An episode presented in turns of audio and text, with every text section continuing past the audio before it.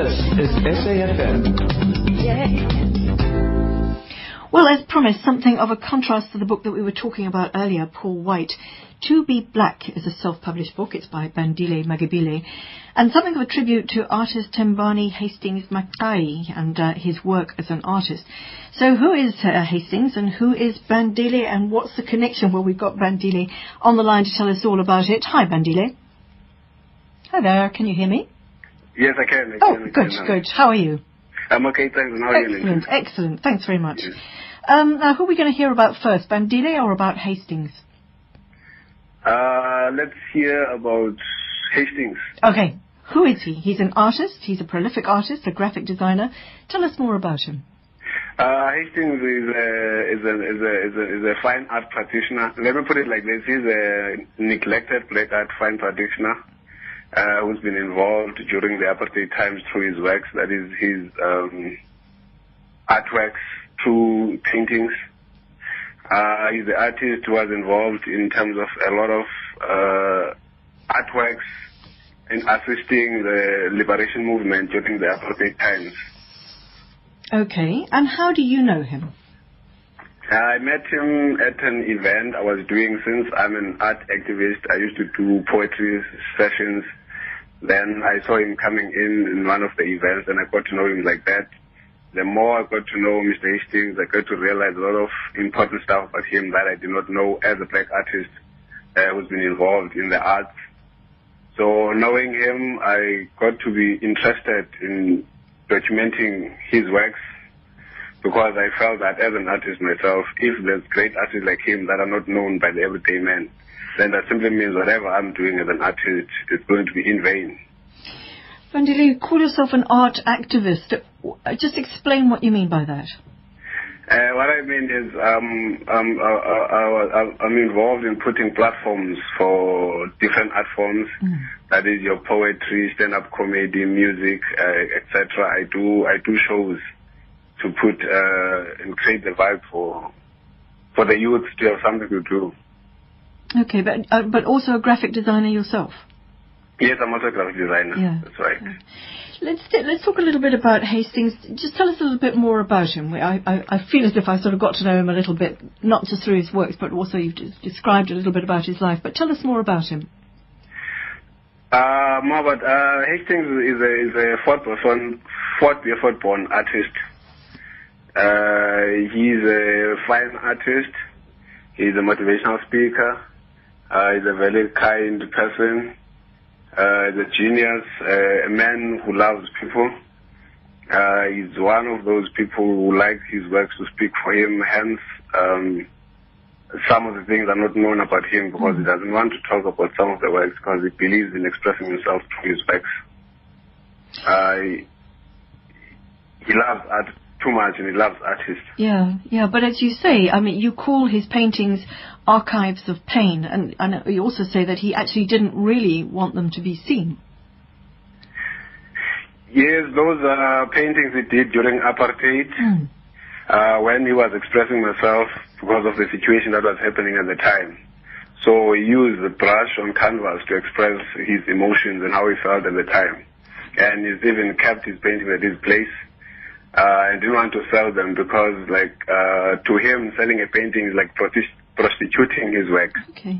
Okay. Yes. And so he's kept an, an archive, I mean, literally, of, of all his paintings. So he's still got them at his home. Yes, he still has all his paintings except uh, one painting uh, titled uh, What Men Can Do. That one is kept at the University of Fort Hare, DPS Gallery. Okay. But the rest of the paintings, he has them. Yeah, okay, I'm just looking at what, what men can do, which is kind of a, a gruesome looking painting with a gentleman with his hands tied behind his back sitting on a chair. Other paintings, there's one called um, The Neighbour. Just, just talk us through some of the paintings. Uh, the book is, a, is not actually a book, it's a book artwork with paintings uh, showing the struggle of South Africa through the work that Mr. Hastings did during the time. Uh, we have a painting titled African Eyes.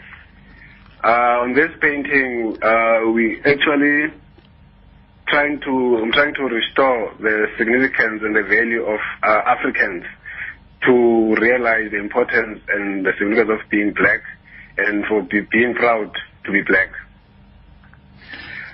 Yeah. Uh, yeah. Yes. Uh, was but- it- yeah. No, carry on. Yeah, for instance, like as we say, um, as we sat back in the days, as we sat around the fireplace, keeping ourselves warm and listening to intsomi, that is the stories as told by the elders, we came to understand the universe language is one of completeness. If you notice that a lot of uh, of Africans they live in like round houses, they wear round beads around their heads. So with an with with, a, with an African eye, we see ourselves complete. This particular painting, in fact, it was um, was it commissioned? It was assigned by Reverend Dwane. Yes, yes, yes. That one was commissioned. It was a book. It was a book cover artwork for a book written by Reverend Sigqibo Dwane to illustrate. He was supposed to illustrate. He was illustrating a book cover artwork. There's another one um, that caught my eye. I'm just looking for it again. It's called Lamentation. Here it is. Yeah, I've got Lamentation, which seems to be referring in some way to education. Just ex- describe it. Uh, the lamentation painting is about Mr. Hastings' uh, painful expression of grief for the type of education he's got. Uh, he personally feels that it did not open any doors for, for him. Instead, uh, the caps and the hood seems to be freezing because it's not up, it's not opening any doors for him. Uh, when you look at lamentation, it has two books. So in a democratic South Africa, if we say we are free, uh, education should not have two books where you get uh, white kids given a separate education, black kids given a separate education to the whites. So if we are really free, we need to have both kids given the same type of education. For instance, when you look at the history of art, uh, it only focuses on white artists. You can ask me about black artists, I know none. Mm. But you can ask me about white artists, I'll tell you a lot. I know a lot of artists, Picasso, Rena, a lot of them, but I don't know my black artists. So I, I, I believe that it's high time that we also learn about our own black artists. Uh, we get our own artists documented, we study about them, and, and the kids should not be given different educations. Yeah. You know, there's an artist, well, he came from Cape Town, I think originally, uh, Zwelethu Mthethwa. I don't know if you know him, but I remember him once saying that people in the black community don't see uh, being an artist as a true profession. What do you think? Do you think that's true?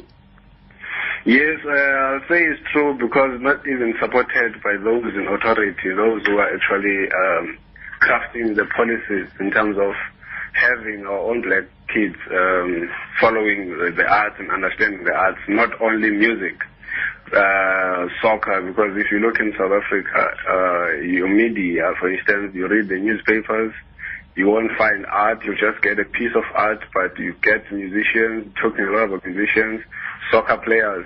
As much as they are enforcing such to us, uh, we're not all going to be soccer lovers or soccer players or be musicians or actors and stuff. So if only we would get enough uh, awareness and on the media, then we'll get a lot of stuff uh, liberated from us as artists. Yeah, I guess one of the problems with being an artist, wh- wh- whatever community you come from, is that it's quite tough to make a living. Um, is Hastings still making these paintings? I mean, you know, apartheid is over. This is this is his archive of pain. Is he still painting, and what are his paintings like now? Yeah, uh, Mr. Hastings is still painting. Uh, he's actually one. Uh, he's an artist behind a lot of uh, national um, national symbols. That is Hmm. the logos. Yes, I see. He's done the Eastern Cape coat of arms. Yes, he's also done the SATO logo, but we don't know about that. And I personally feel that it's very important that we should know about that, about our artists. He's the artist uh, behind a lot of other logos, but we don't know about that. You can Google it, you won't find it. But if we were to talk about, let's say, for instance, a white artist, and you Google it, you'll find it on Google Yeah. and see that uh, particular artist has done this work. He's the artist behind the SA Games logo, the 2004 one. He's the artist a lot of, uh, behind a lot of other other logos, but we don't know about him. Yeah. And there's other other great black artists out there that we don't know, and they've done a lot of work to South Africa. But now, when they die, that's the only time we will get to know those people. And it's sad because now we don't we want to have people to inspire us when we only know them when they're Yeah, dead. yeah, that's a point that you make, you know, right at the beginning of the book that we shouldn't wait until people die before we sort of start celebrating their work. And in terms of inspiration, has he inspired you? Sorry? In terms of inspiration, has he inspired you? Has he inspired you and your work? Oh, as an artist, uh, he introduced me to a lot of prominent people uh, to actually use my work as a graphics artist and introduced me to as a, as as a poet as well and performed on national and local and also provincial events through him. So because of that, I believe that in the name of growth, we leave the places we love, we leave the people we love, and we get to meet new friends, and we start being attached with those friends and forget about those ones who have actually assisted us in taking the first and the crucial step in moving forward, you see. So the book is also an outcome of my gratitude to him uh, to have actually made me realize that I could do such work for South Africa. Uh, hence, I also did the uh, the Mr. Mandela's 90th birthday, uh, the graphics behind that when I was commissioned by the Provincial Department of Arts and Culture and OR Municipality.